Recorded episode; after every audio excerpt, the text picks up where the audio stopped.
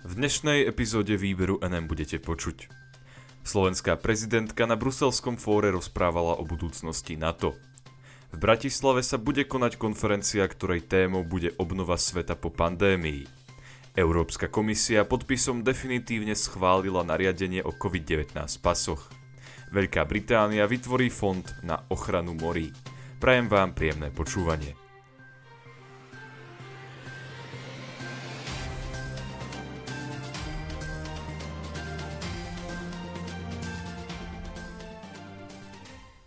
Slovenská prezidentka na bruselskom fóre rozprávala o budúcnosti NATO.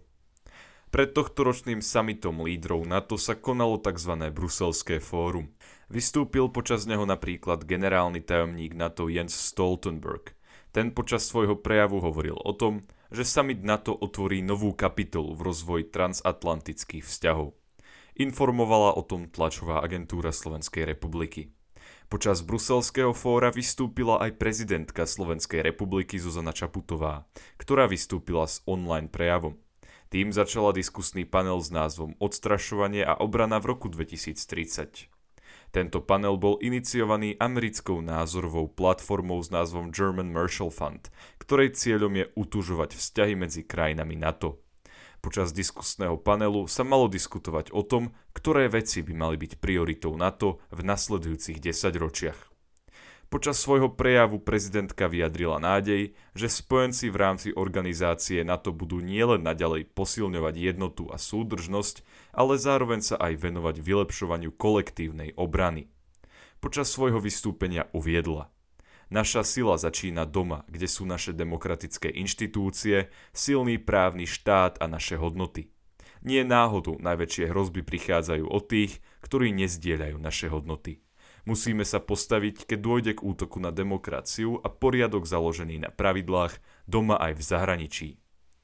Zuzana Čaputová vyjadrila názor, že by krajiny patriace do NATO mali venovať špeciálnu pozornosť svojej vnútornej infraštruktúre a sieťam, pretože práve pokusy o infiltráciu do týchto oblastí môžu oslabiť demokraciu v týchto krajinách.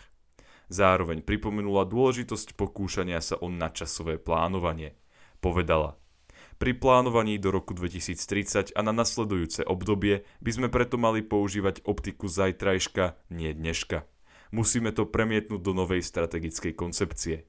Mali by sa brať do úvahy tri prvky. Príslušné časti prebiehajúcej adaptácie NATO od roku 2014 a najmä od Varšavského samitu z roku 2016 a tiež súčasné a budúce bezpečnostné prostredie. Mali by sme byť ambiciózni pri stanovovaní spoločnej politiky NATO v oblasti odolnosti a mať skutočne strategický prístup k inovačným technológiám, vesmírnej politike a klíme. V Bratislave sa bude konať konferencia, ktorej témou bude obnova sveta po pandémii. Tlačová agentúra Slovenskej republiky informovala o tom, že sa v Bratislave bude konať konferencia Globsec Bratislava Forum 2021. Účasť na nej potvrdili už traja prezidenti, traja predsedovia vlád a 25 rôznych ministrov či ich zástupcov. Prostredníctvom videohovoru má vystúpiť dokonca aj pápež František – informoval o tom prezident Globseku Robert Vás na tlačovej konferencii. Nosnou témou konferencie bude obnova sveta po pandémii. Nepôjde však o čisto medicínsky pohľad na túto tému. Rečníci budú rozprávať napríklad o obnove dôvery v demokraciu a demokratické inštitúcie, ekonomickom raste, udržateľnosti nových technológií, kybernetickej bezpečnosti či vplyve pandémie na verejné zdravie a zdravotníctvo vás pripomenul, že ide už o druhý ročník tejto konferencie, ktorý bude organizovaný počas pandémie, čo organizátorom trochu stiažuje ich prácu. Pandémia totiž spôsobuje, že množstvo vlád zaviedlo obmedzenie cestovania. Napriek týmto ťažkostiam hodnotí prezident Globseku tento ročník podujatia ako jeden z najsilnejších v histórii. So svojimi prejavmi má vystúpiť 145 rečníkov. Nachádza sa medzi nimi napríklad aj slovenská prezidentka Zuzana Čaputová, slovenský premiér Eduard Heger, rakúsky kancelár Sebastian Kurz či chorvátsky prezident Zoran Milanovič. Ako mimoriadný host vystúpi aj hlava katolíckej cirkvi pápež František. Počas konferencie sa bude udeľovať aj Československá transatlantická cena za prínos pre podporu demokracie a transatlantického spojenectva. Získajú ju Václav Havel in memoriam a prezident Brookingsovho inštitútu generál John Allen. Ako informovala tlačová agentúra Slovenskej republiky, prezidentka Slovenskej republiky sa vďaka tejto konferencii stretne s poľským prezidentom Andrzejom Dudom a neskôr aj s chorvátskym prezidentom Zoranom Milanovičom. Informoval o tom hovorca hlavy štátu Martin Strižinec. Európska komisia podpisom definitívne schválila nariadenie o COVID pasoch. V Bruseli bol ukončený legislatívny proces týkajúci sa tzv. COVID pasov, ktoré majú občanom Európskej únie uľahčiť medzinárodné cestovanie. Práve toto právo, právo na voľný pohyb, patrilo medzi práva, ktoré občanom chýbali najviac zo všetkých. Na svojej web stránke o tomto svojom kroku informovala samotná Európska komisia.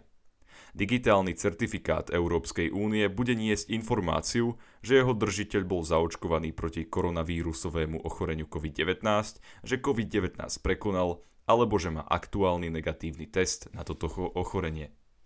Predsednička Európskej komisie Uršula von der Leyenová, šéf Európskeho parlamentu David Sassoli a predseda portugalskej vlády Antonio Costa v spoločnom vyhlásení uviedli.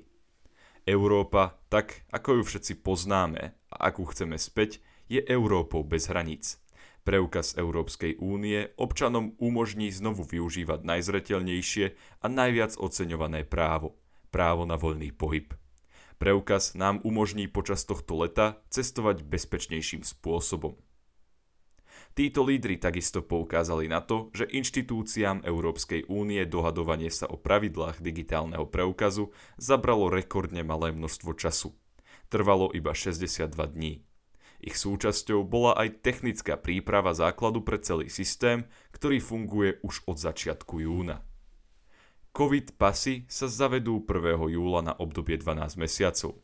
K dispozícii budú v papierovej alebo elektronickej forme s QR kódom. Doteraz začalo takéto dokumenty vydávať 13 členských krajín Európskej únie. Štáty, ktoré potrebujú viac času na zavedenie pravidiel, dostanú ešte 6 týždňov.